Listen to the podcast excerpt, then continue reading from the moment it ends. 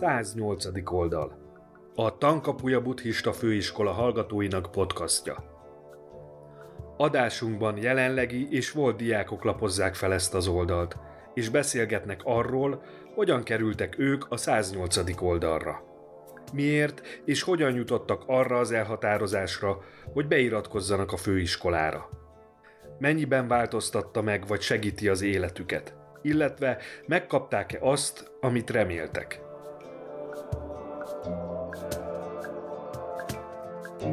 Egykor a filozófiától eltávolodtam, és most, most meg már még inkább.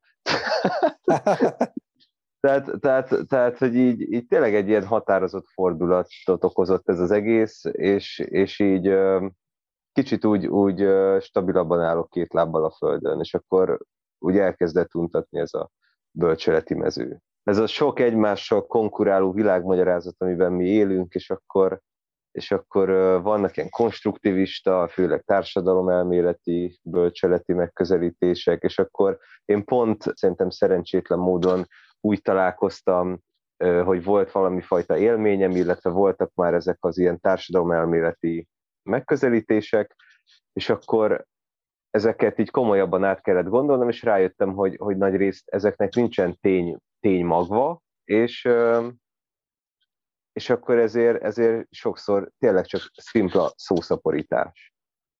Azt hogy be kellene mutatnom magunkat.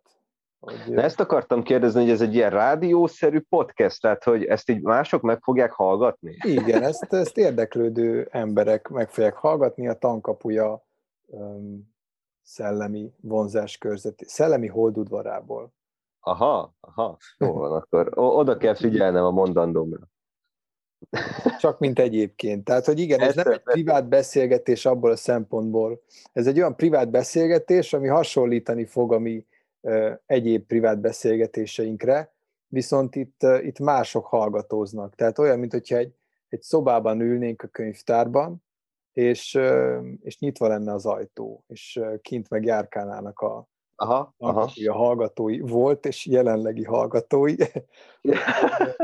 Úgyhogy ez most a, a, a setting. Ebbe kell hát, most nekünk figyelj, vagy, vagy más részről olyan, mint a digitális kapitalizmus, aki nem mondja ki, hogy lehallgat, de folyamatosan veszi, és, és a big datába elküldi, amit küldhet.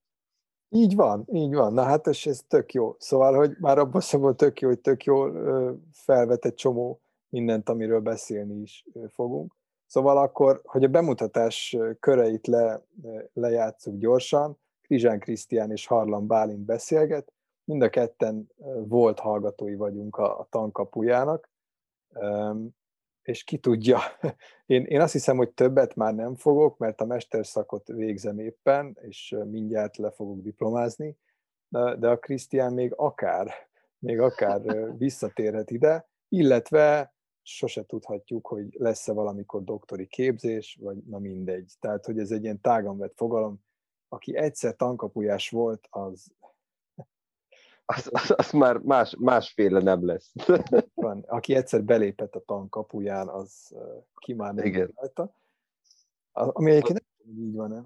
Erről mit gondolsz, hogy van ilyen, hogy, hogy, hogy megismered a buddhizmust, elkezdesz vele elmélyülten foglalkozni, és aztán azt mondod, hogy csá. Na hát rögtön válaszolok, de, de így a rádiós pályafutásunkra megemlékezve köszönök mindenkinek, hogy így, sziasztok, nem tudom, hogy a, fe, a feltételezett hallgatóinknak. Hát jó embert kérdeztél, mert, mert én pont egy ilyen 180 fokos fordulatban vagyok, hogy, hogy az e-, eddigi időszakban nagyon fontos tájékozódási pontjának számított az életemnek, életemben a buddhista főiskola, annak mindenfajta egyéb vetületével, de, de az elmúlt hónapok úgy hozták, hogy, hogy tényleg egy ilyen 180 fokos fordulatot vettem, és, és kicsit kihűlt az a parázs, ami eddig úgy engem oda vonzott, mint a legyeket a, a lámpa. Uh-huh. És ezt hogy lehet megfogalmazni, vagy ezt megfogalmaztad már magadnak? Ez mit jelent, ez a parázs? Hát figyelj, és akkor jó, de, de most így ki is mondjuk a témánkat, hogy ez a kiégés, itt, hogy itt a kiégés, kiégésről fogunk beszélni? Ezt szerintem elárulhatjuk, hogy ezen gondolkodtunk előtte, hogy felfűzzük egy, egy gondolatra vajon az egészet, és akkor ö, beszéltünk róla, hogy, hogy van ez a dolog, amit ö, hát kiderült, hogy mind a kettőnket foglalkoztat, és az utóbbi időben ez, ez aktuális lett, nem csak kettőnknek, hanem nagyon sok embernek. Uh-huh. Na hát igen, mert hogy így könnyebb, tehát igazából ez így tök jól keretbe foglalja ezt a dialektikát, amit egészen most már azt lehetne mondani, hogy a kiégés dialektikája, mert, mert hogy részint, amikor, amikor egykor volt Siheder koromban, így 20-as éveim elején, a tankapujára jelentkeztem, akkor is egyfajta kiégés vezérelt, vagyis hát egy olyan, olyan vágy, hogy valami olyan autentikus dologgal kéne foglalkozni, ami a legközelebb esik a karakteremhez. Tehát valami olyasmivel kellene foglalkoznom, ami érdekel is esetleg, és nem amit csak, csak így kényszeredettem magamra veszek, és akkor ennek volt egy ilyen nagyon termékeny talaja, hát meg egy termékeny találkozása a tankapujával. És akkor én ott, ott meg is találtam a számításomat, egy tök jó közösség is volt, meg számtalan új perspektíva és, és ablak nyílt a világra, teljesen kicserélődött a, a világhorizontom sok tekintetben. Hát és most akkor így folytatva a dialektikát, meg valahogy ez a, ez a, ez a sok, sok pozitívum egy ilyen, nem is tudom, hogy fogalmazzak, egy ilyen szilárd, szilárdák kulminált, és, és kicsit így kiegecesedett, és mivel így, nem, nem, vagy lehet, hogy nem, a mivel az nem egy helyes kötőszó, de hogy így élő lényként, ilyen dinamikus fejlődő lényként, valahogy én most ettől ugye elrugaszkodtam. Tehát uh-huh. talán azt tudnám mondani, hogy azok a perspektívák és ablakok, gyakorlatok és, és mókák, amik ott, ott nagyon érdekeltek és szórakoztattak, azok úgy szépen lassan kihűltek, és, és egyszerűen, egyszer, tehát azt, azt is mondanám, hogy az ott fölvett energia most, most elkezdett más formát ölteni, más felé elindulni, tehát hogy enélkül nem ott tartanék, ahol tartok most, az biztos, viszont most már nem egy ilyen, tehát most már valahogy a kapcsolatot nem áhítom annyira, mint az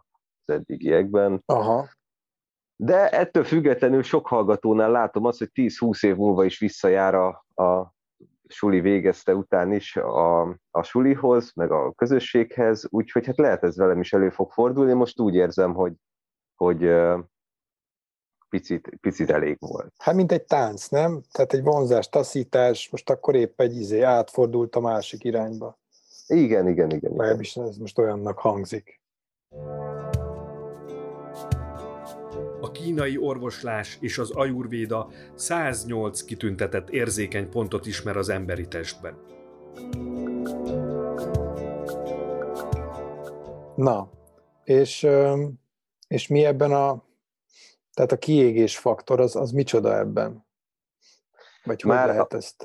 A második stádiumban? Kiégésként, tehát, aha, igen. Hát az első stádiumnak a kiégése ugye az volt, hogy, hogy a, tehát eleve nézzük meg mondjuk a kiégés fenomenológiáját. Amikor az ember kiég, de különben szerintem ez nagyon érdekes dolog. Nem csak úgy égünk ki, tehát, tehát ezek a munkaorientált kiégési leírások, azok szerintem nem, nem markolnak eleget. Uh-huh. Nagyon sok, és mondok egy nagyon paradox dolgot, nagyon sok olyan ember van, aki úgy, úgy van kiégve, mondjuk furcsán kifejezve, a, a dolgot, hogy csak még mondjuk munkahelye sincsen. Uh-huh. Tehát van, van egy olyan társadalmi hangoltság, ami, ami gyakorlatilag a, a kiégésnek a hang, hangulatát, öm, hogy is mondjam, a, tehát alapvetőként lehet érteni a kiégés hangulatát, de lehet most ez nagyon pessimista, amit mondok, nyilván nem igaz mindenkire, de van egy ilyen tendencia szerintem, hogy még azok is, akik nem is foglalkoznak es- adott esetben semmivel, is át tudják élni a kiégést anélkül, hogy nincsenek egy munkahelyen túlhajtva. Uh-huh. És akkor azért emlegettem a, a dolog fenomenológiáját, mert mi történik akkor, amikor ki vagy égve? Hát a világ már nem olyan élesen és sokrétűen ö, tárul elét, hanem olyan unottá válik. Minden ismétlődik, szürkévé lesz, az értelem kivész a mindennapjaidból, a kulturális régió egy borzasztó, infernális dologgá válik, ami unalmas, és egyre unalmasabb, egyre elhasználtabb, nem látod a filmekben, a zenében sem a poént, semmiben nem látod a poént, és akkor, és akkor így hát megjön a kérdés, hogy mi, mi végre ez az egész. Tehát szerintem a, a, a, a kiégésnek van egy ilyen, van egy ilyen érzelmi és, és értelmi vetülete is, mind a mellett, hogy ennek lehet egy egzisztenciális vetülete is, és van is. És akkor, és akkor ennek a dialektikának az a része, hogy ahogy a, a tankapujába mondjuk belépve egy, egy pesgő és színes élet lett, lett, na szóval egy pesgő és színes életnek lettem a, a része, ugyanakkor, ugyanakkor valahogy ez is, tehát mint az előbb is, hogy mondtam, így, így felfelé, tehát így, így kulminált egy ilyen, egy ilyen kiüresedésbe. Lehet hogy, lehet, hogy ennek a rendszernek, amiben élünk, van egy ilyen állandó, állandó dialektikája, hogy, hogy ami pesgő és érdekes, egy idő után egyszer csak kifakul. Aha. Hát sőt. Mi az, ami egyáltalán folyamatosan pesgő és érdekes tud maradni? Tehát végül is már csak, hogyha az impulzust veszed, mint, mint, mint mondjuk idegtudományi kategóriát. Aha, Tehát aha. ugyanolyan stimulá, stimulus az, az egy, ha újra megis, tehát a megismétled már nem lesz ugyanolyan intenzív, és azt hiszem ez így az egész tapasztalásra igaz. Abszolút, abszolút, de hogy ez nem egy irányú különben, tehát érdekes, mert itt, itt, itt ez a fajta, ez a fajta mondjuk, ami mondjuk úgy, hogy a, a tankapuját lehet egy, egy ilyen terapeutikus bárkának nevezni, vagy nekem, nekem legalábbis ez a tapasztalat úgy, úgy megvolt, nem tudom, te ezt osztod el?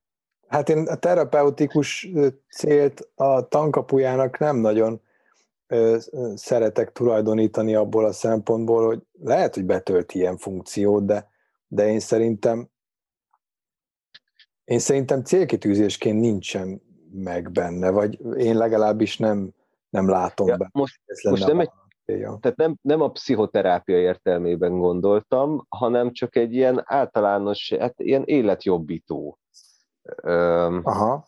Ja, sok hát fiatal, igen, igen. Sok, sok fiatal számára, vagy én, akikkel ott találkoztam mondjuk így, így 10-ből 9 vagy 8, uh-huh. az, az úgy volt vele, hogy eddig úgy tenget lenget, de most talált egy helyet, ahol végre van valami, ami máshol uh-huh. nem igazán volt jellemző. Ja, ja, ja. Igen, igen. Szerintem ez, ez abszolút. Ez abszolút na, na és akkor, és akkor ez a, ez a dolog, ami ott pesgő volt és színes és mi egyéb, az, az meg most valahogy, ahogy én ettől elrugaszkodok, most meg a hétköznap élet válik pesgőbbé és, és színessé. Tehát, hogy azért is mondtam ezt a dialektika dolgot, mert, mert egyik a másikra visszahat. Hm. Viszont te itt most azt pedzegetted ezzel a neurofiziológiai megközelítéssel, hogy előfordulhat, hogy a ki, kiégésnek ez a tapasztalata nem feltétlenül rendszer szintű, hanem akkor, mintha lenne egy ilyen természetünk? Hát ez egy nagyon jó kérdés, mert ugye azok az elemzések, amik ezt a kiégést boncolgatták, és én olvastam őket, azok mint egy ilyen 20. század végi 21. század elejé szociológiai jelenséget írták le, ami, ami ugye szorosan kapcsolódik gazdasági folyamatokhoz is, mint egy, mint egy változás a kollektív pszichében.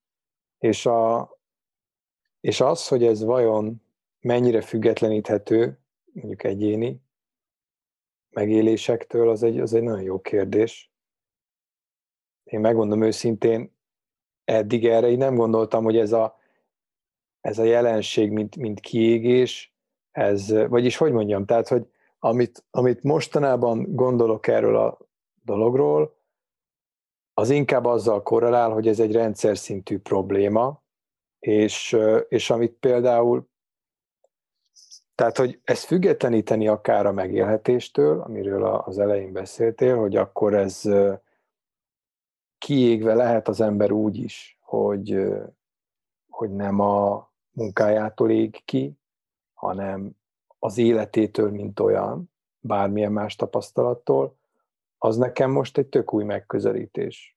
És, és izgalmas, az biztos. hogy hát, mennyire lehet így az ember, bocsánat is befejezem, mennyire lehet a, az egyén szemszögéből ezt megfogni úgy, hogy függetlenítjük a társadalmi hatástól, az, az megint egy jó kérdés, mert azt hiszem, hogy akkor meg, meg, meg lehet, hogy az elnevezéssel kell óvatosan bánni. Hogy akkor ezt a kiégést, mint, mint jelenséget, akkor lehet, hogy rá sütjük egy olyan dologra, amit a, a pszichológia, pszichiátria, neurológia már, már évtizedek óta valami másként ismer. Uh-huh. Hát lehet, hogy ez egy, az, az egy ilyen felesleges abstrakció, hogyha úgy próbáljuk, hogy egyénileg nézzük meg, mert a társadalomon kívül nem nagyon tudunk gondolkodni. Tehát most is, amiket gondolunk, és amiket mondunk, egy társadalom által konstruáltan kezdjük el elmondani, és fogtuk föl, és használjuk ezt a nyelvet, és ennek van egy csomó szintje. És, és nem is ezt akartam mondani, hogy független teljesen a munkahelytől, vagy a, vagy a munkavállalástól, de hát amiről beszélsz, az az elidegenült munka. Na most önmagában ez a, ez a reneszánsza ennek, ami a legutóbbi, nem tudom, pár, pár évben el, előjött, hogy a fiatalok mennyire unják ezt a helyzetet, hogy uh, ami van, az, az szerintem különben nagyon régi hagyományra mutat, tehát a marxizmus 1848 óta durván foglalkozik ezzel a problémával, tehát hogy, hogy hogyha megnézzük az ideológia kritikát, vagy a, vagy a rendszerkritikus baloldalnak a hagyományát, ez a téma, az elidegenült munka, munka és az vele járó mindenféle probléma, az ott folyamatosan napi renden volt. Érdekes kérdés, hogy most miért jött ez úgy elő, hogy gyakorlatilag ettől a hagyománytól részint függetlenedve láthatjuk. Tehát nem, nem nagyon látom Marxra hivatkozva, pedig uh-huh. alapvetően ez az ő koncepciója, de és még, még csak annyit, hogy, hogy ha ha személyes tapasztalatból indulok ki, akkor már bőven a kamaszkoromban megjelent a, a kiégésnek a tapasztalata, és nem is azáltal, hogy még tudom én nem tudom, hogy mi leszek, vagy, vagy ilyesmi, tehát amikor még ezek a kérdések nem is foglalkoztattak annyira, hanem szerintem az a fajta krízis, amit, amit egyszerűen a, a neurofiziológiánk, tehát a biológiai adottságaink furcsállanak, hogy az eszközök és a kulturális regiszterek, amik minket körbevesznek, azok exponenciálisan gyorsulva változnak körülöttünk. Uh-huh. Arra gondolok, hogy én még gyűjtöttem a VHS-eket, az MK-kat és a CD-ket is, és különböző újságokat is gyűjtöttem, mondjuk képregényeket, és jó, hát valamit most is lehet képregényt venni, tehát az mondjuk egy rossz példa, de már nem, a, nem az ugyanazon a státuszban van, nem is ugyanazon az áron, és, és nagyon sok nagyon sokat változott a popkultúra körülöttünk, meg ez az egész eszköz használat, és nekem például a kamaszkoromban már alapvetően nagyon furcsa érzés volt nosztalgiában élni jelen időben. Tehát arra, gondolt, arra gondolok, hogy ahogy, ahogy a, a, az MK-t a kezembe veszem, és nem tudom, még 2004-ben még megvehetem, de már, már minden híradás arról szól, hogy nem tudom, pár év múlva ez a, ez a médium már nem lesz, és, és tényleg mondjuk két-három éven belül el is tűnt a szírről. Vagy, vagy ott van a vezetékes telefon. Még, még volt idő, amikor vezetékes telefonon hív, hívtak engem is, már mint kamaszkoromban. Aha. Üzenetrögzítőnk is volt. De azt mondod, hogy akkor már, már akkoriban tudatában voltál ennek, hogy ez, ez hamarosan el fog tűnni? Hát igen, volt, indult, megindult egyfajta ilyen intuíció ezt illetően, de fő, és, és van még valami. Valamennyire, valamennyire voltak kurrens popkulturális áramlatok, ami minket körül öleltek. Most nem, nem tudom hány év van közöttünk, de, de a lényeg az, hogy, hogy nagyjából úgy, úgy egy episztémében növekedtünk, és akkor, akkor annak is volt már egy nosztalgikus iránya, azt gondolom. Tehát, hogy, hogy a klasszikus film, filmek, amiket szerettünk, azok ritkán estek egybe azzal az évvel, amit, amiben éppen néztük. Előfordultak az ilyenek a Matrix, vagy nem tudom, a Bluff, vagy mondjuk az, uh-huh. az hanyas film a Bluff? 90... 2000-es eleje nekem az, az ugrik be, de lehet, hogy korábbi. Na, e, na tehát, vala, tehát akkor, akkor én még, én még egy, egyáltalán nem, nem mit tudom én, ha mondjuk két, 2000-es lenne a bluff, most valamiért ez ugrott be, hogy mint a 2000-es lenne, akkor én 10 éves gyerek voltam. Tehát amikor én ezt már nézem, akkor eltelik négy év, de nem is ez a lényeg, amikor már rendesen nézem, mert az még nem lenne olyan nagy, nagy ö, ö, eltolódás, de a legtöbb tartalom, amit fogyasztottunk, vagy, vagy többet magammal fogyasztottam, az egyre inkább visszafelé nyúlt, és ez a, és ez a, ez a váltás azt hiszem csak a mi kulturális periódusunkra jellemző. Hogy sokkal nagyobb részben van jelen a nosztalgia, mint a... Na ez egy veszélyes, ez egy veszélyes kijelentés, mert akkor, akkor ez azt feltételezi, hogy, hogy te ismered a, az előző generációk, hogy a te szavaddal éljek episztéméjét, vagy, vagy ismered az előző generációk tapasztalását úgy általában. Hm. És ez azért olyan dolog, amit úgy, úgy, úgy az ember intuitíve szívesen mond ki, hogy régen minden jobb volt, de, de hm. végül is ez az, az a mondat, amit uh, várj, várj. mondanak. Bocsánat, én nem, nem azt akartam mondani, hogy régen minden jobb volt. De, én tudom. azt, akart, azt akartam mondani, hogy van egy, ezt azt akartam mondani, hogy van egy hamis emlékezetünk arról, hogy régen minden jobb volt, de régen se volt minden jobb. Na igen, és mi, ja. és mi, és mi megkreáltunk egy, egy, egy múltat, ami ránk záródott, hát gondolja a, az ezt megelőző amerikai elnökre, hogy tegyük ismét nagyja Amerikát, és akkor régenre mutatott, tehát mind popkulturálisan, mind, mind politikailag ott is egy, egy, egy nosztalgikus visszahajlás volt, de nézzük meg, hogy régen mit csinál hát a régeni, a régeni periódusban romlott le leginkább Amerika. Uh-huh. És, mi, és mi erre emlékszünk valamiért szívesen. Hát már aki. Az amerikai de vár... példa, igen. E, igen, igen, de most, most egy ilyen, egy ilyen kor, korszellemet próbáltam így, így a, miben meg, megragadni, hogyha megnézed a Netflixen futó sorozatoknak a zömét, nem zömét, de egy részét, azért nagyon sokszor dolgozik ezzel a régeni időszakkal, és ezzel a, ezzel a popkulturális, hogy mondjam, gicsel. Uh-huh. Ott van például a Stranger Things, nem tudom, ez, ez láttad-e, vagy követted-e? Megvan, igen, igen. Vagy, vagy ott van a Cobra Kai, óriási sikertarató sorozat. A Föld átmérőjének 108-szorosa a nap átmérője. Tehát azt mondod, hogy a 80-as éveknek visszatérő, hogy is mondjam, diadalmenete a popkultúrában, az, az egy ilyen hamis, tehát egy ilyen önbecsapáson alapul, kiszínezzük ut- utólag azt az időszakot? Igen, mert az egy, az egy traumatikus szakadás volt az emberi popkultúrában. erről, erről beszélj még, ez mit jelent? Milyen traumatikus szakadás? De ne, történt ne, a 80-as években. Att, attól félek, hogy ez, ez annyira ilyen egotrip lesz már, hogy senki nem fogja rajtunk kívül érteni, és elnézést kérek mindenkitől ennyire, ennyire el, el, elvont Figyelj, ketten vagyunk ebben a virtuális szobában, valakinek trippelnie kell. Tehát ez... Jó, oké. Okay. És, és, és akkor te vigyázol rám. Szóval, a, lé...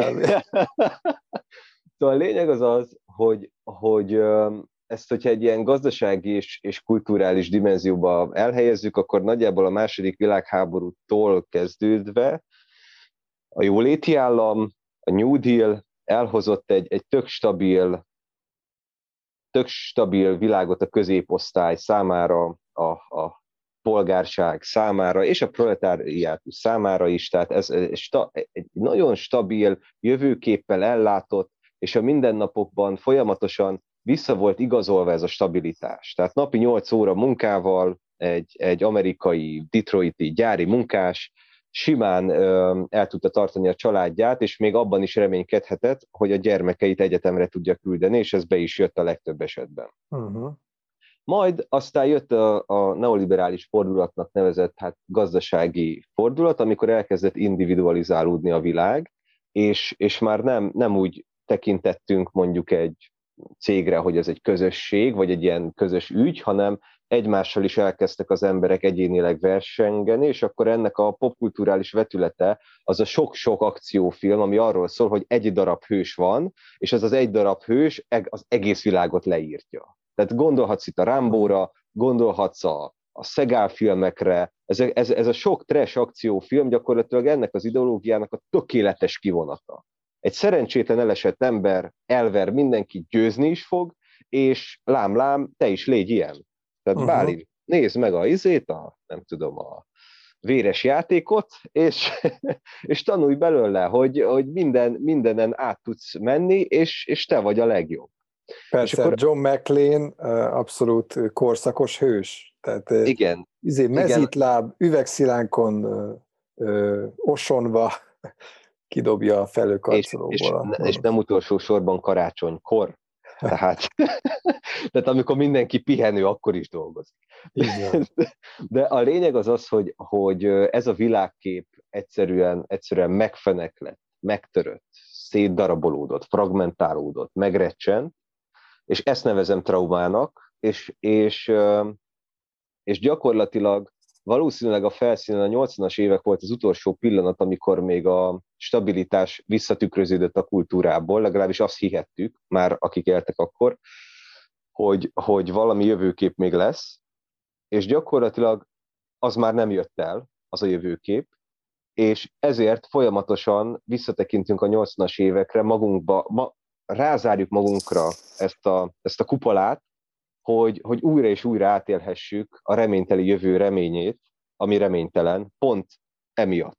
Hogy van, hogy van rendes munka, hogy a munkának van értéke, hogy a, a, a dolgozók ez... egy összetartó közösséget alkotnak, és hogy Igen. öreg leszel és magatehetetlen, akkor, akkor valamiképpen a társadalom vigyázni fog rád, ugye? Így van, és, és mellette meg ezek a nagyon fontos ilyen ap, apróbb dolgok is, hogy a, a kurrens zene, amit hallgatsz, az neked szól, személyesen és rólad szól, uh-huh. a film, amit nézel, az rólad és a barátaidról szól, bele tudsz helyezkedni ebbe a dologba, vagy éppen a te életedről, tehát valamit tartalmaz, ami, ami, um, ami autentikus számodra, nem idegen tőled teljesen, és, és um, és értelme is van a létednek. A funkciót, amit betöltesz, az egy, na, egy nagyobb egész hiedelmi rendszernek is a része. Fontos vagy. Aha. De mint, mint uh, fogaskerék a gépezetben úgy fontos? Hát úgy is, úgy is, ez, ez, ez, ez, ez lehet egy pozitív, meg negatív hasonlat is, én most a pozitív oldalát fognám Persze, meg. tehát pozitívabban akkor meg lehet úgy, mint mit tudom én, egy, egy kis hangya a hangyabolyban, vagy valami, valami organikusabb példa, aminek aha, nincs aha. ennyire mechanisztikus, disztopikus felhangja. Igen. így, van, így van, tehát, hogy, hogy minden egyes szalmaszállal, amivel hozzájárulsz a közhöz, azzal életjobbító törekvést végzel el másokon és magadon, mint egy, mint egy spirálisan fölfelé folyamatosan mész, és sokszor el fogsz fáradni, és sokszor ki fogsz merülni, és hátradőlsz majd a, a kanapén, vagy akármin, de újult erővel tudsz majd újra fölvenni, mert a nagy egésznek van értelme. Uh-huh. Mert, mert ez a nagyon, ez a döntő, hogy olyan fragmentált világban élünk jelenleg, hogy semmilyen narratívának nincs abszolút értelme. És, és és legalább a, a materialista, hétköznapi fogyasztói világfölfogásnak a 70-es évekig volt értelme, egész egyszerű okból, ne, ez, ez nem filozófiai kérdés, hanem azért, mert, mert a valóság visszaigazolta őket. Referenciát jelentett az, hogy szebb autót tudok venni öt éven belül, mint, mint, mint hogy ne tudnék venni. Vagy tudok gyarapodni, vagy, vagy el tudok menni nyaralni, és olyan élményekhez tudok hozzájutni, hogy visszaigazolja a valóság, hogy a detroiti autógyárban nyakig olajban fuldokolni megéri. Uh-huh. És uh, szerinted a, ez a törés, ez egy, egy egyszeri, azonosítható eseménynek a hatására következett be, vagy inkább egy momentum kifulladt? Hmm. Tehát most próbálok visszaemlékezni az egy, egykori rendszerkritikai énemre, mit, mit felelne erre. Én, én, én őszintén bevallom nem tudom, viszont az biztos, hogy ha a baloldali hagyományt nézed, akkor már ők az 50-as, 60-as években ezt problematizálták, és hogyha megnézed az Arthur Millernek a, az Ügynök halála című darabját, most nem tudom ő azt mikor írta, de biztos, hogy nem a 70-es években, uh-huh. ő már az amerikai álmot alapvetően is problematizálta, tehát, és az Arthur Miller, Millert azt hiszem lehet egy, egyfajta baloldali drámaírónak tekinteni, vagy legalábbis ki szimpatizált ezekkel a dolgokkal. És ezt csak azért mondom, mert hogy a baloldalon már nagyon régen napirenden volt ez, még azelőtt, hogy a, a látszólagos mezőbe előjött volna a válság. Tehát valószínűleg, uh-huh. hogyha erről többet akarunk tudni, akkor, akkor, akkor lehet, hogy érdemes különböző baloldali szerzőknek a teóriáit. Megvoltak a rendszernek az ilyen a rendszer kifulladásának a tünetei már, már sokkal korábban, évtizedekkel korábban esetleg, mint hogy ez, ez be is következett volna. Igen, és nem is a tünetei, hanem a rendszer természetéből adódott szerintük. Igen, Tehát igen. Ők, ők elemezték a rendszert, és a természetéből, természetében volt ez, ez, ez bele kalkulálva, mint ahogy az is, hogy a kapitalizmus, tehát ők, ők azért mondom, hogy ők, mert én már nem vagyok annyira része ennek a gondolkozásnak, de amennyire emlékszem, egy olyan entitásként képzelik el, ami, egy, ami mindent magába tud olvasztani. Tehát gyakorlatilag ezt, ezt már sokan, még ott a Róza Luxemburgos válságnál, már, már olyan korán, hogy a szocdemek és a kommunisták nem értettek egyet, az volt a probléma, hogy, hogy, hogy aki, aki, aki nagyon, nagyon komolyan vette ezt az antikapitalista berendezkedést, az azt mondta, hogy a szociáldemokráciával az lesz a gond, hogyha engedményeket adunk a kapitalizmusnak, akkor szépen lassan az, az magába fog mindent integrálni. És, és hát most, ha visszatekintünk, teljesen igazuk lett annyira belekerültünk ebbe, a, hogyha elhisszük, hogy nekik igazuk van, bár ki tudja, annyira belekerültünk ebbe a, ebbe a gazdasági működésbe, hogy már nincs is szelep, hm. ahonnan, ahonnan ki tudunk nézni. Hát figyelj, most egy, egy olyan digitális felületen beszélünk, olyan eszközök révén, ami, a, tehát, tehát érted? Szóval, szóval, szóval amikor rendszerkritikát fogalmazunk meg, olyan eszközöket használunk, ami szolgálja a rendszer. Most áttétesen mondom, tehát ez, ezeket az adatokat, amiket itt össze-vissza a, a légbe rep, reptetünk egymás közt, azok, azok, mint az állat, szolgálják a, a, a digitális kizsákmányolást. Hmm. De mi ennek a folyamata? Ez a big datának, hogy ez hogyan... Aha, igen, igen. Hát megint csak azt mondanám, hogy ha őszinte akarok lenni, nem értek ehhez pontosan, de van a fordulat folyóiratnak egy erről szóló száma, a digitális kapitalizmus, mindenkinek szeretettel ajánlom, remélem jól idéztem, és akkor sokkal, sokkal bővebb dolgokat lehet megtudni ennek a működéséről, mélyebb elemzéseket, és döbbenetes különben, hogy a Facebook például tőkét halmoz fel azáltal, hogy a felhasználók használják. Uh-huh. Anélkül, hogy a reklámokat még bevonnád. Na és akkor fölnőtt egy generáció ez, ezután a recsenés után, vagy ennek a, ennek a recsenésnek a cunami farvizén valahogy, és ez a generáció vagyunk mi igazából. Á, bocsánat, szerintem nem. Szerintem mi poszt-poszt-poszt-poszt figurái post. vagyunk.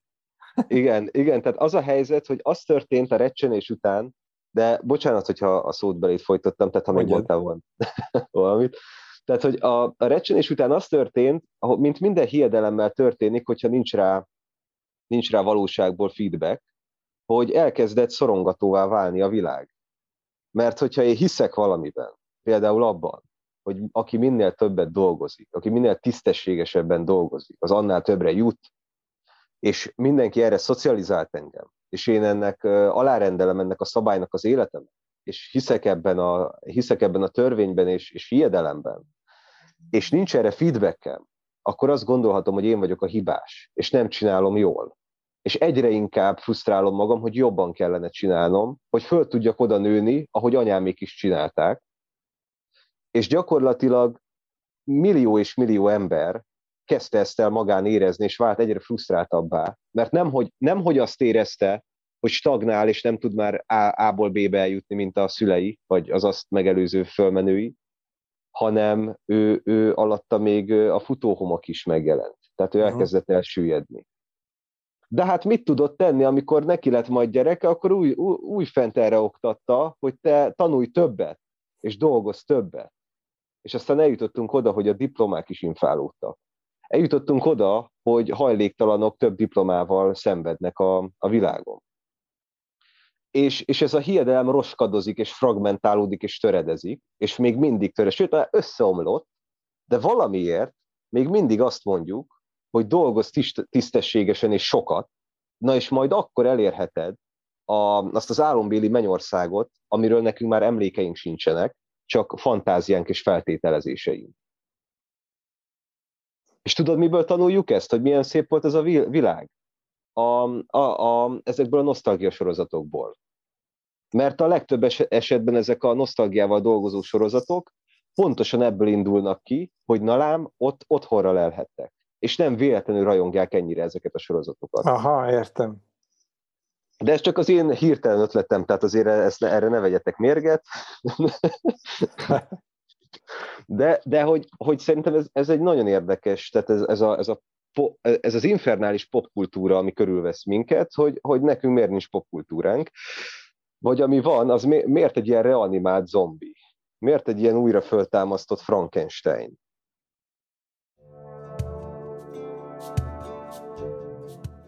Megnézted már Miál kedvenc könyvet 108. oldalán?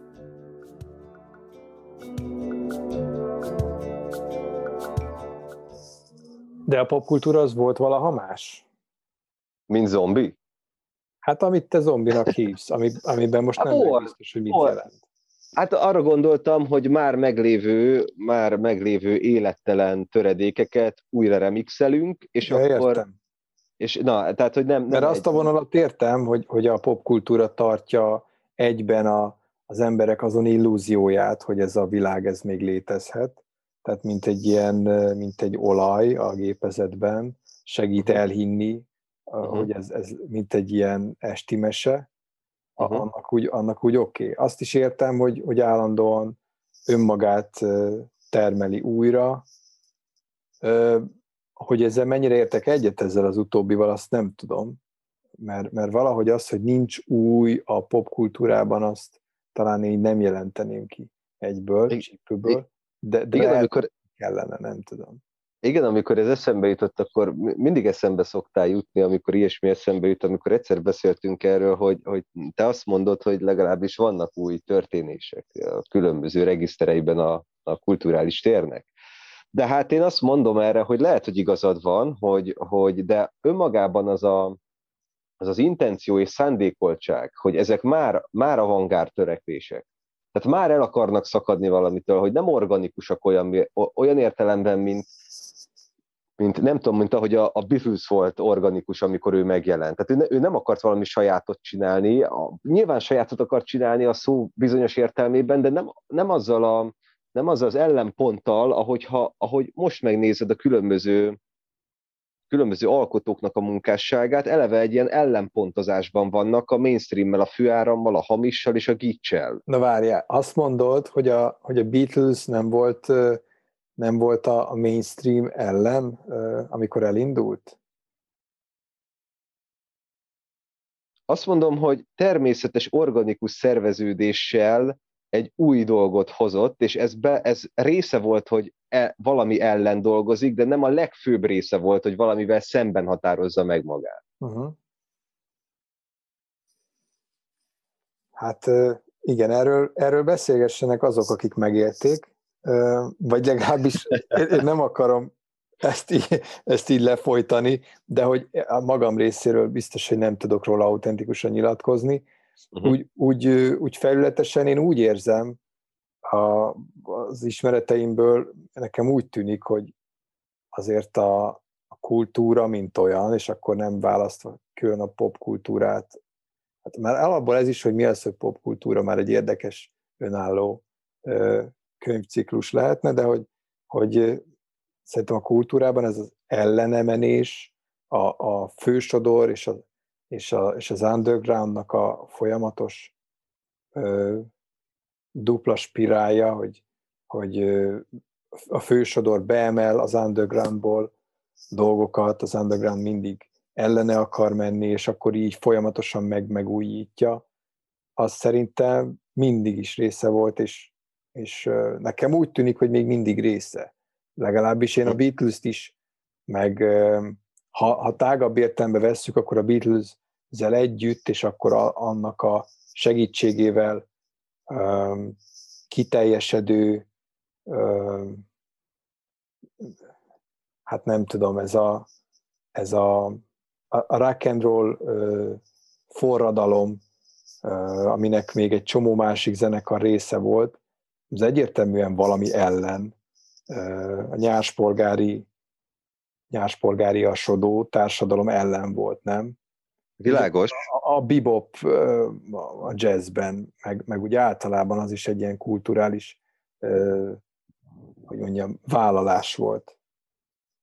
Igen, én ezt nem is tagadnám, tehát ez, ez az, eddig, vagy az előzőekben se, se akartam azt mondani, hogy ott ez ne lett volna nagyon fontos része, de azt hiszem, hogy az egyezményes jelei a jeleknek és, és tehát, tehát a jelrendszereknek és a jeleknek, hogy, hogy meg tud je, egyáltalán mainstream és undergroundnak egy dialektikája meg tud jelenni, abban van valami egyezmény, hogy tudjanak kommunikálni.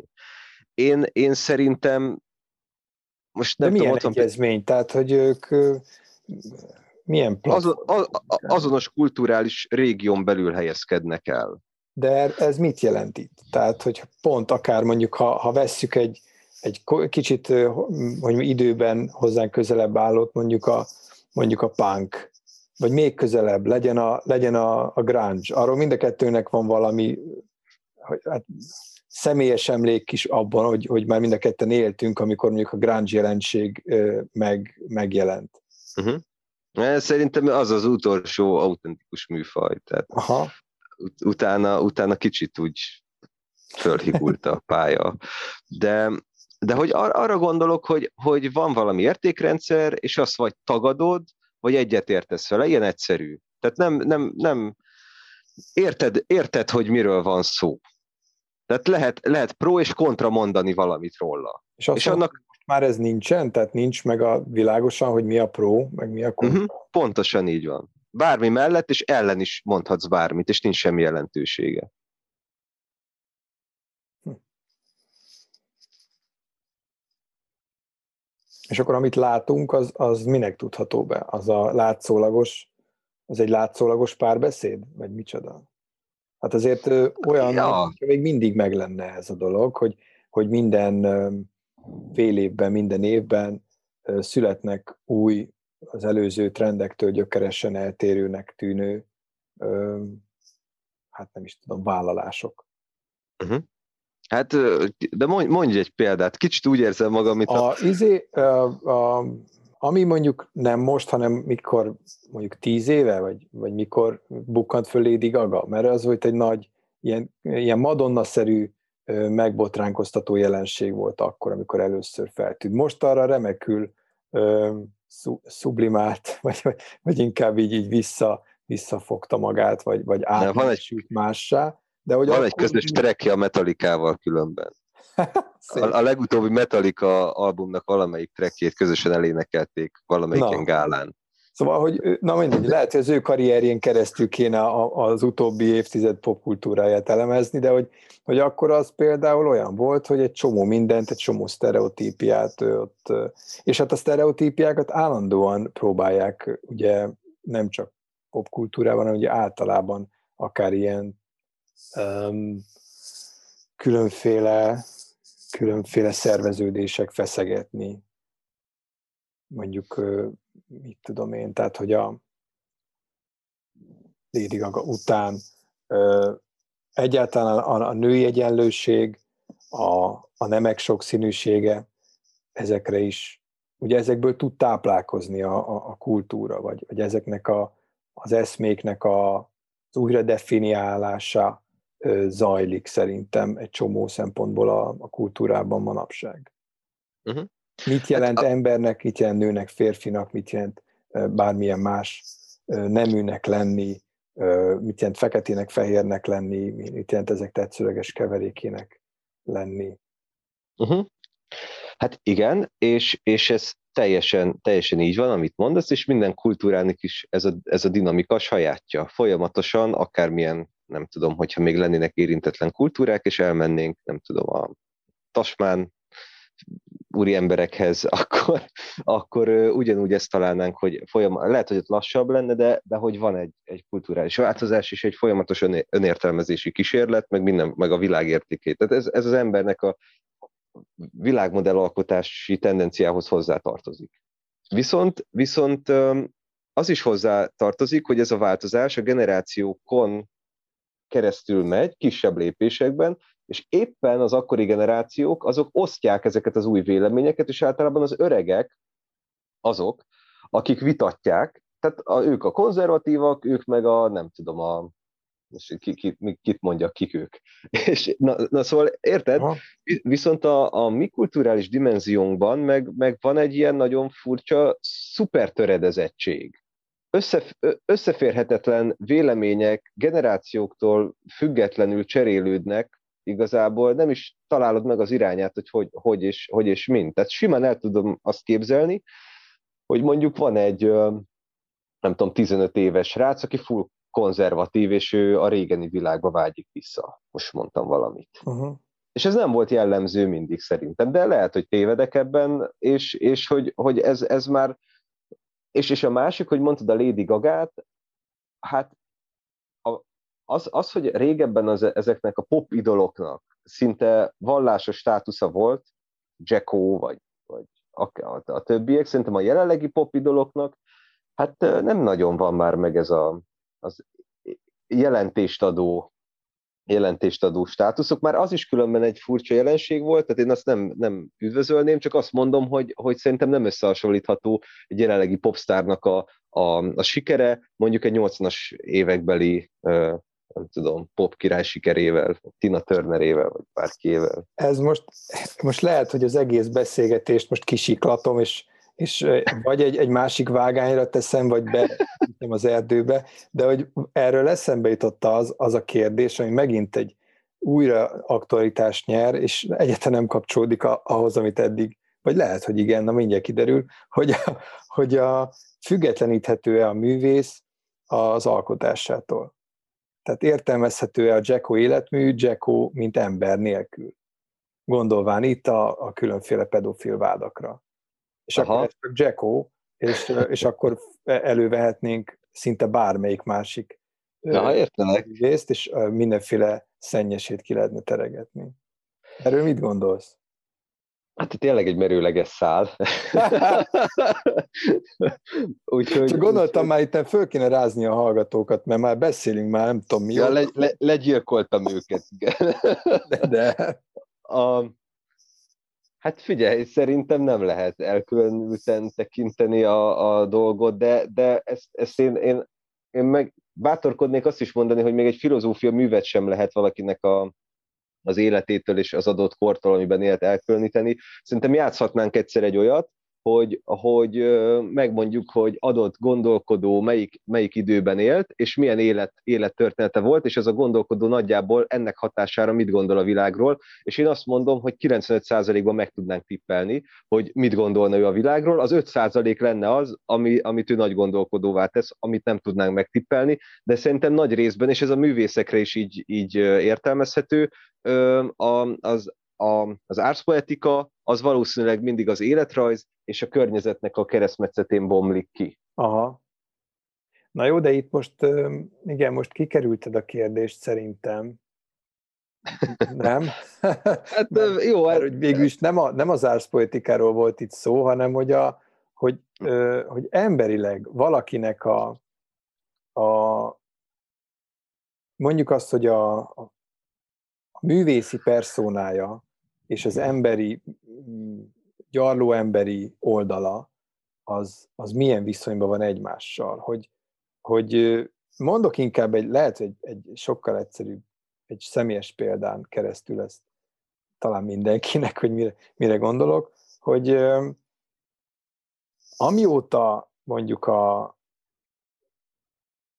azt mondom, Jackóról ezek a pedofil vádak szerintem mindig is előtérbe voltak, a, a pedofília az, az jelenleg nem egy olyan dolog, amit így az ember azt mondja, hogy hát izé, jó, de...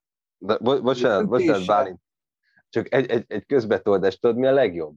Hogy, hogy én ezt végig, amikor mondtad ezt a pedofiliát, nem is esett le, hogy arról beszélsz, hogy a Jacko volt a pedofil. Én teljesen most úgy értelmeztem percekig, hogy őt érték pedofil traumák, de tényleg... Ami, ami ugyanígy valószínűleg része a történetnek. Tehát, hogy ez pont hogy egy, egy érdekes dolog, ez a másik oldala, hogy egyébként meg, mint, mint lélektani elemzés, hogy, hogy ő neki ez mi, de hogy őt érték nyilván megvádolták azzal, hogy ő volt a molesztáló. Uh-huh, uh-huh. Jó, most már értem, most már leesett, bocsánat. Na érted, és akkor, hogy, hogy ezen az alapon ö, meghallgatni az ő dalait nem ugyanaz, mint mondjuk ez előtt, mint, mint hogy ezt meghallgatnád. És akkor ugye, a, ami az utóbbi időkben volt, a Marilyn Mansonnak, aki mondjuk nyilván amúgy is egy elég sarkos személyiség, tehát őt mondjuk ilyen nem ugyanazon alapon kéne említeni, mint Jackot, mert Jacko azt hiszem, hogy így, eh, hogy mondjam, tehát hogy egy, egy általánosabban elfogadott eh, pop ikon volt, hát a pop királya, míg, míg Marilyn Manson pedig egy abszolút ellenkultúrás, de ebből mégis hatalmas üzletet csináló bizarr valaki, akiről kiderült, hogy ez nem csak egy színpadi, hát hogy mondjam, műsor, hanem ő a való életben emberként is egy elképesztően bizarr, beteg, szadista valaki. Mm. És, és akkor ugye ott van a konfliktus, hogy vajon attól még jó-e, lehet-e szeretni a zenéjét, akár, tehát mondom, bárkire gondolhatunk, vagy, vagy nem. Um, igen, mindjárt megpróbálok válaszolni, bár elég nehéz, ezért ez elég magas labda. De, de hogy a Burzum jutott eszembe, nem tudom, hogy, hogy te ismered ezt a... Hát volt egy ilyen norvég black metal formáció, a Burzum. Nem és, és volt a, volt a Mayhem, akinek a, a, a, tehát volt két black metal banda, az egyik a Mayhem volt, és akkor ott a, a tagok meg is ölték egymást, a, a, tehát annyira komolyan vették ezt az egészet, hogy gyilkosság is történt, és a Burzumnak a, az egy, egyszemélyes banda volt, igazából csak CD-ket adott ki, és akkor, és akkor hát ilyen elég vad black metal játszott, de hát ugye a black metal azt lehet egy ilyen tök avantgárd törekvésként is felfogni, de ez a pali rendesen ölt embereket, azt hiszem, börtönbe is került, és mellette ö, templomokat is fölgyújtott. Na és akkor most az, aki például szereti a black metalt, és addig hallgatta, azt tudja tovább úgy hallgatni, mint egy zenei előadó. Hát ezek nagyon nehéz kérdések. Szóval, szóval nem, nem tudom. Nem uh-huh. tudom, én, én hogyha, hogyha engem kérdezel Jack Horror a személyes élményemet, pont, pont így a napokban hallgattam különben a, az egyik, egyik CD-jét, nosztalgiából, már, már igazi nosztalgiából, gyerekkorom, gyerekkori nosztalgiából is, és, és mint ahogy különben, ér, ahogy értettem is a föltett kérdésedet is, azt tudnám mondani, hogy hát így a, a kognitív diszonanciától a, a felejtés óvott meg. szóval, szóval hogy, hogy ez, ezzel nem, nem nagyon ö, számoltam. Hát nem tudom megmondani.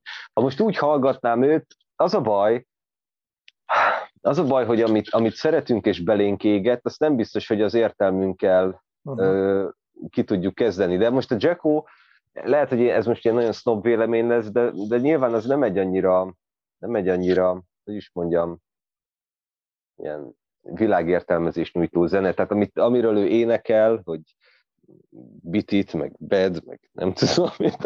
Az, az, az, azért, azért, azért, azért, azért jól összefoglaltad az ő munkásságát, szóval azért nem, azért a Jacko, a Jacko rajongók védelmébe kelve hadd had, had tiltakozzak. Tehát, hogy azt, azt akartam mondani, hogy ezek tényleg ilyen könnyed darabok arra születtek, hogy az ember kikapcsolódjon ezeken, és, és ne, ne valami izé. Tehát az, ezért mégse egy, egy Bob Dylan a figura. Szóval az más lenne, érted? Mert, mert vagy, vagy magyart mondjak, hogy ez mégse egy Csetamás Bereményi páros. Tehát az picit más felállás lenne, mert a Csetamáséknek az üzenete volt a zenének, a zenéjüknek és a jelenségnek az egyik gerince a, a Jacko az meg, az meg egy spektákulum jelenség, az egy látszat jelenség volt már alapvetésében.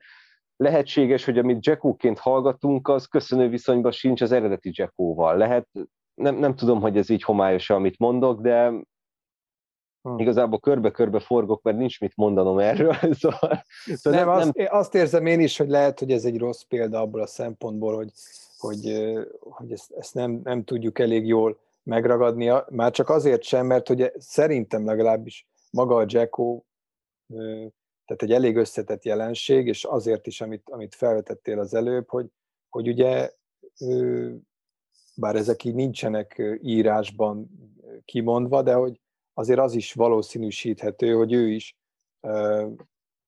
hát azért alakult így a, a, az élete, nem, nem elhanyagolható mértékben, mert hogy ő maga is ugye a szenvedő alanya volt uh-huh. ilyen, ilyen abúzusnak. Tehát, hogy az ő, jó, és az ő dalaiból ez visszaköszön. Tehát én szerintem pont ezeket, amiket mondtál, egy csomó dala az olyan, mint, egy, mint a legtöbb művésznek egy ilyen traumafeldolgozás. Tehát az ő témái azok ezért nem súlytalanok az én szememben legalábbis. Hát jó, jó, igen, igen, de lehet, hogy nem is, tehát lehet, hogy a producerek dobták neki össze a trekkeket, és, és, és ha megnézed az ő jelenségét, egy figura gyakorlatilag táncol egy színpadon, és, és a tánca nagyobb elem, mint, az, mint a hangja. Tehát, hogy, hogy ő egy nagyon látvány, ő egy látvány zenész, nagyon érdekes ez a, ez a paradoxon, de hogyha egy koncertjét megnézed, akkor sokkal nagyobb a show, tehát egy, szinte egy David Copperfield, a, amit ott előad, és, és a zene az csak egy háttérzaj ahhoz képest.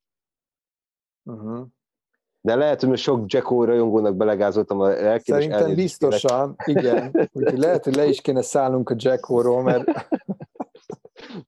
Na de várj, Amúgy is egyébként... Nem, de, bocs, bocsánat, az nem magyarázat arra, hogy őt érték traumák, hogy ő is traumatizáljon másokat. Tehát az, az, igen, az, az, az biztos azt megérthetjük, hogy ő, őt is, de azt nem érthetjük meg, hogy ezért ő is gonoszul viselkedett. Vagy ez nem gonosz. menti fel, tehát hogy Pontosan. magyarázatnak magyarázat, csak de, ez nem, nem fel. De még, még annyit szeretnék mondani, hogy ez a burzumos hasonlat, tehát a black metal Eleve black metal általában olyan lázadó fiatalok hallgatnak, akik nem találják a helyüket a világban, és ad valamilyen otthont nekik ez a fajta nagyon, nagyon extravagáns zene, vagy ez az experimentális zene és akkor úgy érezhetik, hogy itt valami olyan valami hozzájuk közelesik, és az ott más, mert ott ad egy identitást, viszont amikor találkozik azzal, hogy ez az identitás tényleg rossz, gonosz, vagy nem tudom, hát bebörtönözték azt a figurát, akit én szerettem, akkor ott lehet egy ilyen szakadás, hogy na, akkor ez, ez nem. Mert, mert akkor rossz az üzenet. Az az identitás képző erő, ami eddig rám hatott, az rossz helyről jön. Rossz a forrás. Ott szerintem teljesen összefügg, a Jacko esetében meg valahogy nem érzem ezt a, ezt a, ezt a rétegeltséget, tehát én azt mondanám, hogy, lehet, hogy el lehetne különíteni a, az ő teljesítményét attól, amit ő másokkal tett. Na, hát ez egy, ez egy vállalás, ez, ez egy vélemény. Ez teljesen rendben van. Jó. Én ezzel nyilván vitatkozni nem akarok, mert a te véleményedhez jogod van, és Hát de vitatkozhat, nem biztos, hogy most érted vélekedéset. Persze, de, de hogy mondjam, én tehát a sarkos álláspontom nekem sincsen, azért is dobtam föl, hogy, hogy majd erről az együtt gondolkodás hát, ha valamit. Mert így ezt a kérdést, ezt néha fel-feldobom barátok közt, és akkor így valami történik vele, alakul, módosul. Jelenleg én úgy vagyok vele, hogy, hogy eléggé össze, az én fejemben összekapcsolódik az, amit tudok a, az előadóról, azzal, amit csinál, de közben meg ugye ezek is csak, hogy mondjam, nézetek. Tehát ha belegondolunk, akkor mégis bármit lehet bármitől függetleníteni. A kérdés csak az, hogy az ember akarja-e vagy sem. Úgyhogy nem tudom. Ez, Jó, bocs, az még, az még hozzátartozik, hogy életemben Jacko számomra nem volt identitásképző.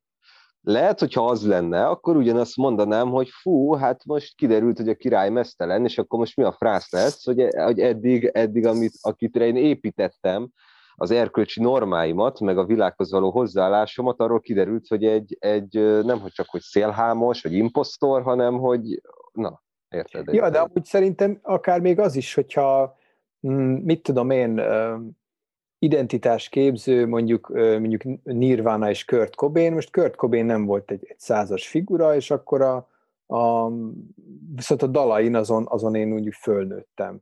De, uh-huh. de a, mondjuk az utóbbi valamikor, az utóbbi idő, valaki, aki olvasta az ő életrajzi könyvét, az azért el, elmesélt egy-két sztorit, és akkor én azon, azon így annyira megrökönyödtem, hogy, hogy ez bennem teljesen, tehát így hogy megtagadtam, hogy akkor na, én akkor vele többet Aha. nincsen dolgom, és, és éri ilyet csinálni szerintem. Tehát éri ja, adni a, a, az isteneidet, ha így, ha így vezet, vagy, Igen. vagy a, a, a úgynevezett apáidat, mert, mert hogy szerintem ez, ez, ez lehet része. Most az, hogy valamit nem tudsz, az, egy, az csak egy körülmény, és aztán, hogyha már annak tudatában is tovább csinálod ugyanúgy puszta megszokásból, az, az valószínűleg rosszabb, mint hogyha bevállalnád, hogy oké, okay, akkor most enne, így már én nem kérem.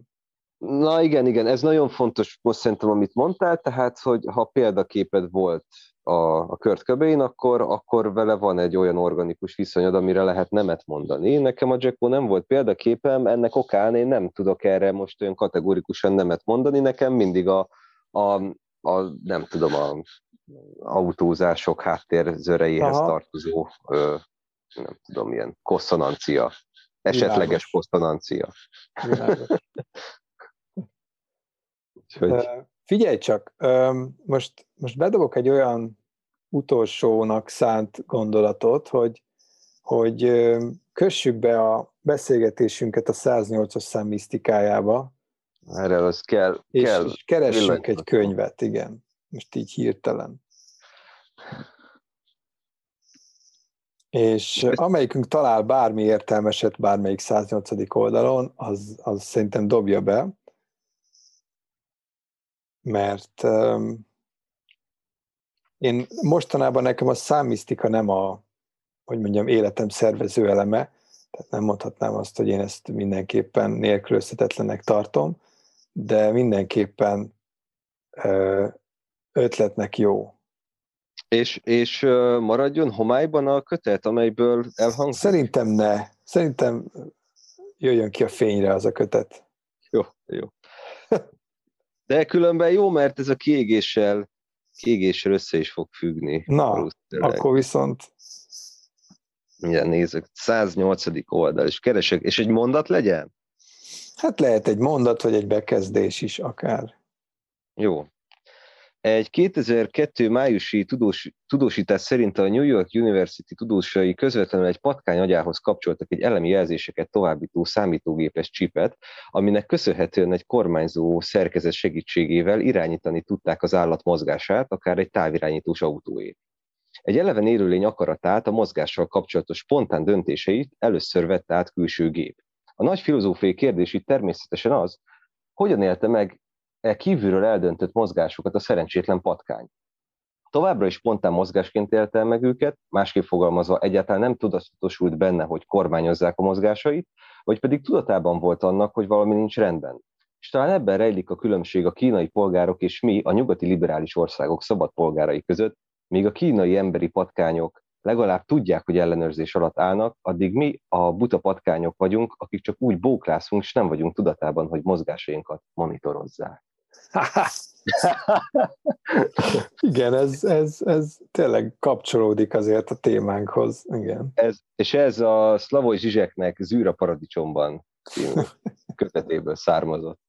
Hát akkor én azt javaslom, hogy ezt a, ezt a gondolatot, ezt, ezt most hagyjuk itt a hallgatóknak, mint egy ilyen kis macifalatot így a végére, hogy hadd emészgessék, meg hát Aha. az elmondottakat is, ha ezzel egyetértesz. Már Abszolút. csak azért, hogy ne nyúljon túlságosan hosszúra ez a kis beszélgetés, és akkor esetleg még annak a, annak a lehetőségét fenntartva, vagy azt a, az ajtót résnyire hagyva, hogy, hogy valamikor a jövőben még, még ismétlésre sor kerülhet. Hát ezt, én ezt nem is tudom már szépíteni, úgyhogy inkább csöndbe járulok hozzá. Egyetlen momentumot mondanék még, hogy itt a különböző különböző ilyen kulturális mezőkben való tévegésről van egy, vagy ahhoz kapcsolódva van egy, egy jó film, vagy hát a, jó, a jót majd eldönti mindenki. Igazad van, igaz, nagyon jó, nagyon jó, tehát egy, egy jó beszélgetést egy kis ajánlóval kell lezárni, igaz? a Panos Kozmatosnak van a, remélem jól mondtam a nevét, a Mendi című filmje. És, és én, én az, egy, az egy meglehetősen beteges horrorfilm de szerintem els, elsősorban nem, nem a hentelés annak, a, nem, nem az van a fókuszban, hanem, hanem szerintem egy, na, egy, egy meglehetősen erőteljes kulturális, popkulturális kritika, a, amiben minden, ami, ami, ami eddig elhangzott a részemről, az mind becsatornázható abba a filmbe, úgyhogy hát, ha lesz valaki annyira mazohista, hogy megnézi. Ezt imádom tényleg, hogy, hogy egy, van képed egy horrorfilmet egy, egy ilyen buddhista podcastben így ajánlom, és teljesen, teljesen rendben van, hát abszolút ez, ez így része a, a szép világnak. Én azt mondanám még, úgy az ajánlom az elég gagyi lesz, mert hogy nem fogom tudni a címét megmondani, csak egy hivatkozást, hogy a, hogyha valakit a, a, ugye ez a bizonyos burnout vagy kiégés jelenség érdekel, és még nem jött vele szembe az a, az a cikk, amit ez, ami, ami ezt járja körbe, akkor én azt mondanám, hogy érdemes a BuzzFeed a BuzzFeed-en keresni, Millennial Burnout jeligére, illetve a magyar sajtóban is meg lehet találni ennek a visszhangjait, és ezek így, hát hogy mondjam, egy bizonyos szemszögből összefoglalják ezt a jelenséget. Csak azért merem ezt így ajánlani, mert amikor ismerőseimnek erről beszéltem, akkor nagyon sokan elképesztően, hát egyrészt egy megnyugvás jelent meg bennük, hogy, hogy ez egy létező jelenség, és nem ők őrültek meg, másrészt meg valamiféle, nem is tudom, tehát így ez a fajta ilyen megnyúlás és egy kíváncsiság tehát felkért bennük, hogy aha, oké, okay, tehát akkor ez, ez lehet, hogy egy olyan kondíció, amit, amit talán meg is lehet haladni. Ehhez, ehhez még csat, csatolhatok uh-huh. valamit? Köszönöm, tehát hogyha, és esetleg, ha vannak olyan hallgatóink, akik annyira sznobok, mint én, és nem elé, e, e, elégednének meg ezzel a BuzzFeed-es dologgal, akkor, akkor további érdeklődésre tarthat számot a, ugyancsak a Slavoj Zsizseknek a kommunista kiáltványa, ez a Marxnak a kommunista kiáltványa újrafordítva, és, és remek megjegyzésekkel ellátva, tehát ezt a, ezt a burnout, elidegenedés témát nagyon, nagyon elmélyíti. És van egy teoretikus kötet a Kis Viktornak, Ideológia, Kritika, Posztmarxizmus, a baloldal új korszaka felé alcímmel, ez meg a társadalom elméleti műhely gondozásában jelent meg, ezt azoknak ajánlom, akik, akik annyira hardcore mazohisták, hogy, hogy esetleg a teljes ennek a, a burnoutnak, az elidegenedésnek így a teoretikus horizontjára is kíváncsiak. Ebben a kötetben ától szettig ezt végignézhetik, úgyhogy hát ennyi. Szuper. Köszönöm szépen a beszélgetést, és a, a figyelmet hát én köszönöm. hallgatóknak.